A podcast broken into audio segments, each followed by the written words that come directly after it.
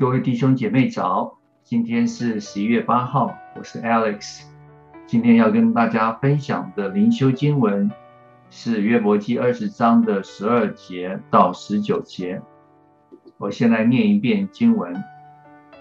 12节，他口内虽以恶为甘甜，藏在舌头底下，爱恋不舍，含在口中。他的食物在肚里，却要化为酸，在他里面成为毁舌的恶毒。他吞的财宝还要吐出，神要从他腹中掏出来。他必吸引毁舌的毒气，覆舌的舌头也必杀他。流奶与蜜之河，他不得再见。他劳碌得来的要赔还，不得享用，不能照所得的财货欢乐。他欺压穷人，且又离弃，强取非自己所盖的房子。他因贪而无厌，所喜悦的连一样也不能保守，其余的没有一样他不吞灭，所以他的福乐不能长久。他在满足有余的时候，必到狭窄的地步，凡受苦楚的人都必加手在他身上。他正要充满肚腹的时候，神必将猛烈的愤怒降在他身上，正在他吃饭的时候，要将这愤怒像雨降在他身上。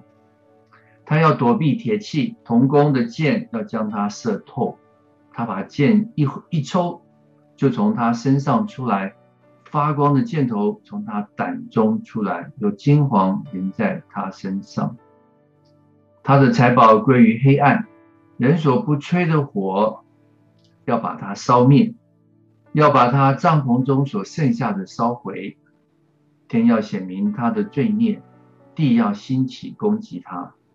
他的家产必然过去，神发怒的日子，他的货物都要消灭。这是恶人从神所得的份，是神为他所定的产业。我们看到所法他说了许多恶毒的话，非常的恶毒，可以说是不留余地。这些话都加注在约伯的身上，他所形容的恶，那真的是恶。行恶的人，他所得到的自己不能享用，而且还要吐出来，福乐也不能长久，而且也一定会受到神的审判还有惩罚。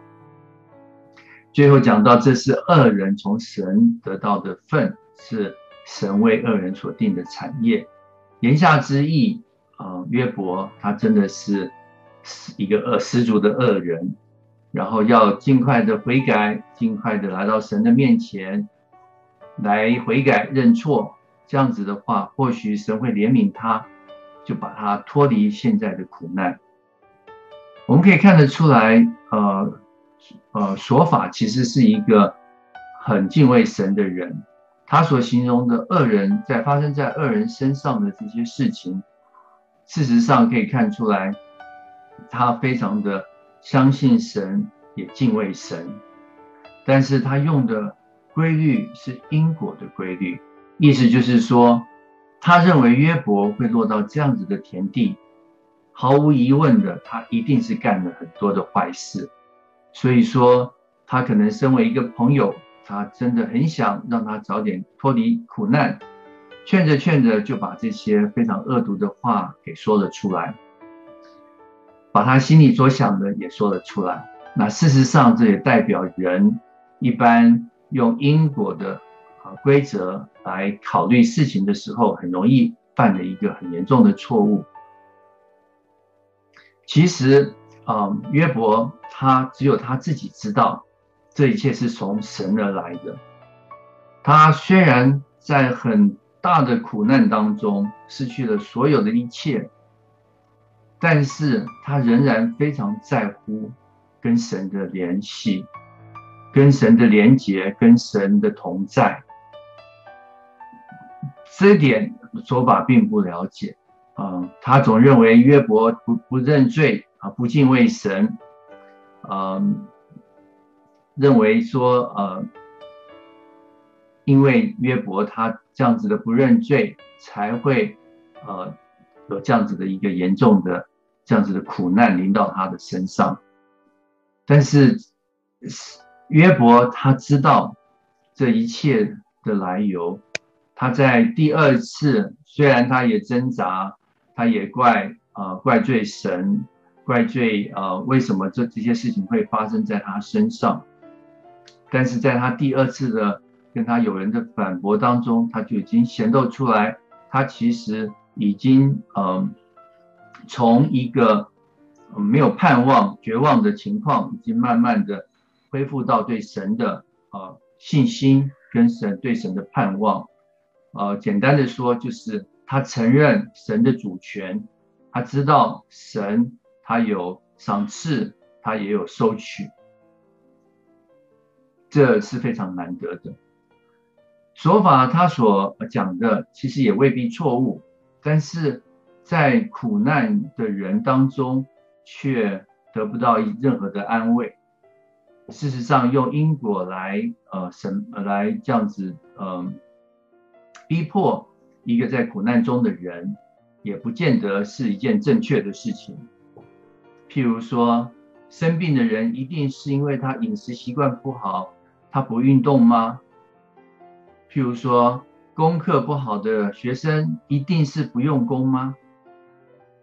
譬如说在路上行乞的乞丐，他一定是不愿意工作吗？可能有很多其他的原因造成你看到的现状。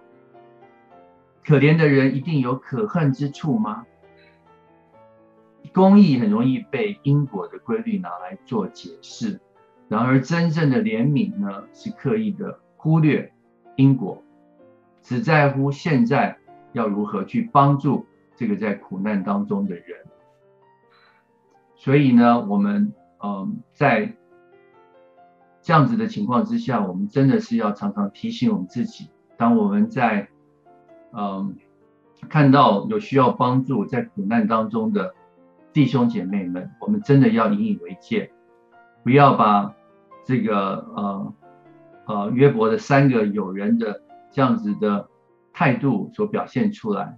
事实上很容易，因为换一个角度来看的话，身为一个好友，很容易就会设身处地的为他着想，却又没有办法完全了解对方的情况，而揣摩出一些可能的情况来逼迫，来等于是增加更多的苦难在这个他的朋友身上，这是我们千万要引以为戒的。好，我们今天的分享就到这里，我们来做一个小小的祷告。